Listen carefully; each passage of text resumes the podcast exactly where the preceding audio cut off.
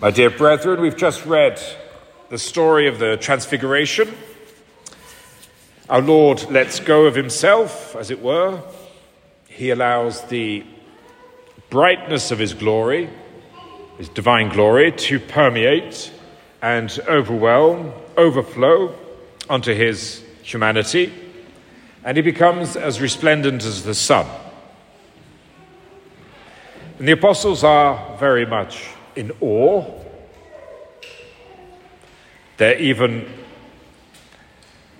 overwhelmed with fear. And our Lord tells them, after such an exhilarating experience, to say nothing of what they have, they have seen until the Son of Man be risen from the dead. We have here, in a nutshell, the enigma of our Lord and of his earthly career. The apostles, they are witnesses to that enigma, to that mystery, but they'll only understand it once they've received the Holy Ghost at Pentecost. The apostles were spellbound riveted by what they saw. They have just lived an experience similar to the experiences St. Paul describes when he writes to the Corinthians. He says, I, I know this man, whether in body or apart from the body, I know not, God knows. This man who was caught up to paradise and heard inexpressible things. So it's a mystical experience, a taste of ecstasy. So that's what the apostles have just been through. They've been overwhelmed with amazement and happiness at the sight of our Lord's divinity shining through his humanity. So they have just seen God, author of light and life. And in the midst of all of that, our Lord calmly and with authority speaks to them of silence, darkness, suffering, and death. It makes no sense. St. Peter is still calling for the construction of three dwellings. He wants to stay on Mount Tabor forever.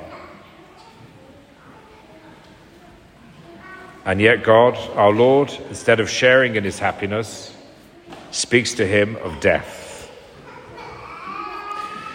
And it's interesting to note how our Lord, how his mind is fixed on his mission, which was to die for us. He's the only man in human history who has been born with one specific mission to die. The blessed in heaven, once they see God, they can never turn away. And that's what heaven is all about. Nobody can ever take away the beauty and delight of the beatific vision. And you can never be distracted from it. You're completely riveted to it.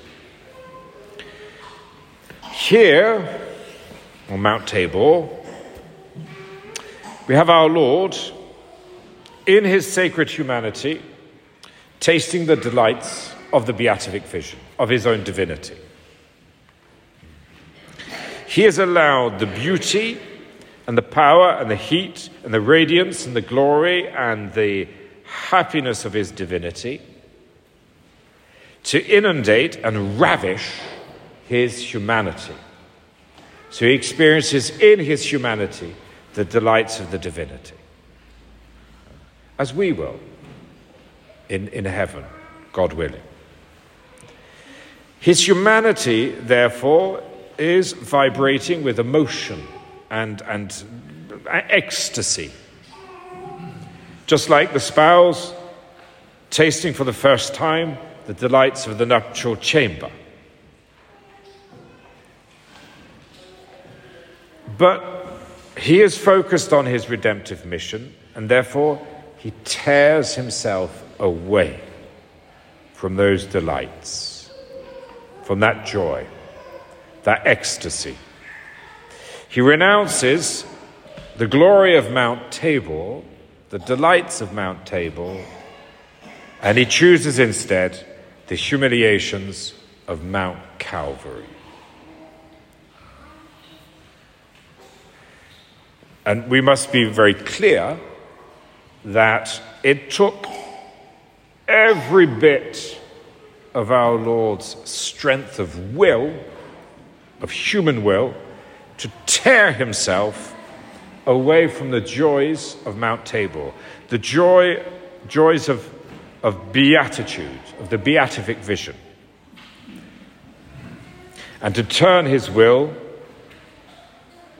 to that state of utter abandonment that will make him cry, My God, why hast thou forsaken me? This is the drama that plays out in our Lord's life. He has to swap out Tabor for Calvary. And thus he can um, swap out for us Calvary for Mount Tabor.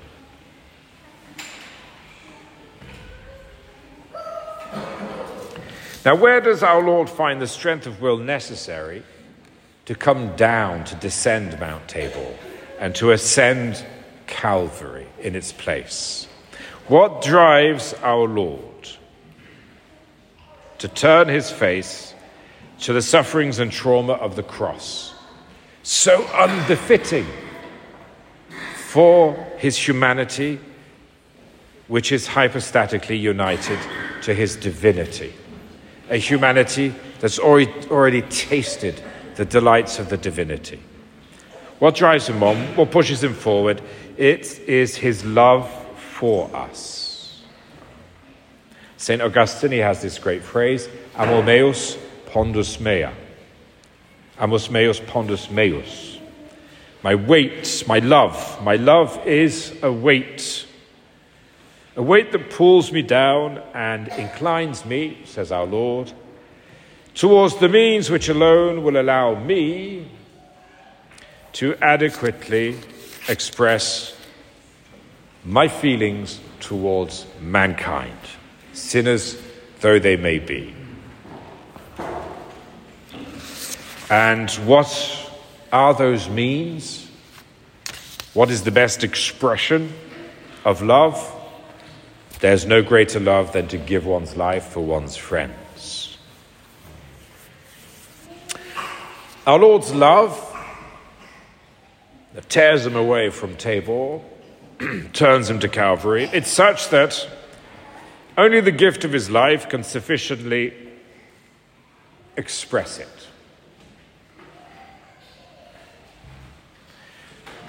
Our Lord is God and he possesses nothing more precious than himself, than his, than his life. The life that is the life of the Word, through whom all things came into being, says St. John.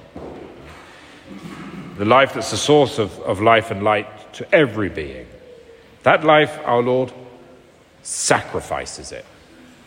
He gives it up without hesitation in the most atrocious and brutal circumstances. It is as if we, poor and simple creatures that we are, we have become the very purpose, the very reason for God's own life. It is as though God exists only for man and not for himself.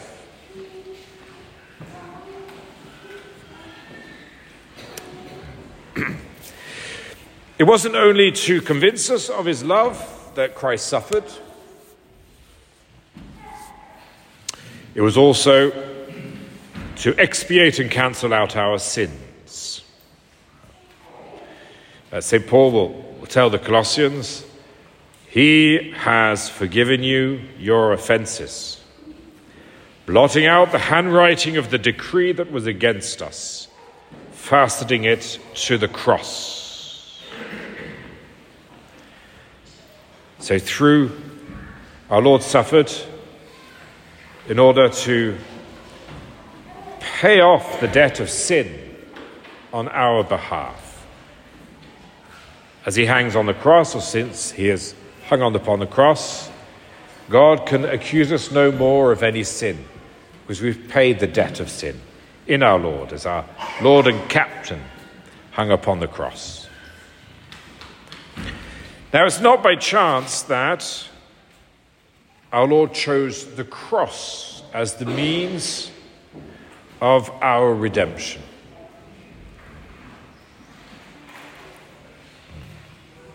Because the cross expresses well the enigma of the man God and the enigma of, of our Lord's earthly career. You have the vertical beam shooting upwards towards heaven, that's life. And then you have the horizontal beam that cuts across and halts life's surge in death. Life is cut off by death. And that's the story of our Lord's life cut off by death. And it's the story of our own lives as well. The cross represents the great enigma of life and death itself. And this great enigma can only be solved, life can only make sense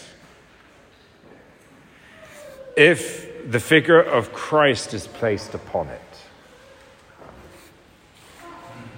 People who live godless lives, when they approach death, they murmur, What was it all about? What was it for? Nothing makes sense. And the idea that we are born merely to live a few years and then to die, that does not make sense. But when Christ is in the picture, Christ is part of the equation, Christ is placed upon the cross uh, that expresses the mystery of life and death, then things begin to make sense. This cross is no longer a sign of contradiction, it becomes a sign of hope because an expression of divine love. Uh, the crucifix is the expression of divine love, and that's why we like to have it hung in in, in every room of our houses. So, my dear brethren, let's pray to Our Lady to love the cross as Christ loved his cross. He, he, he, he turned his back on the joys and glory of Mount Tabor to embrace the humiliations of Calvary. And we have to ask Our Lady also that we love our cross as she loved hers because she, she didn't have to give up her life. That would have been too easy. She had to give up something more precious um, the life of her, her, her, very, her very son.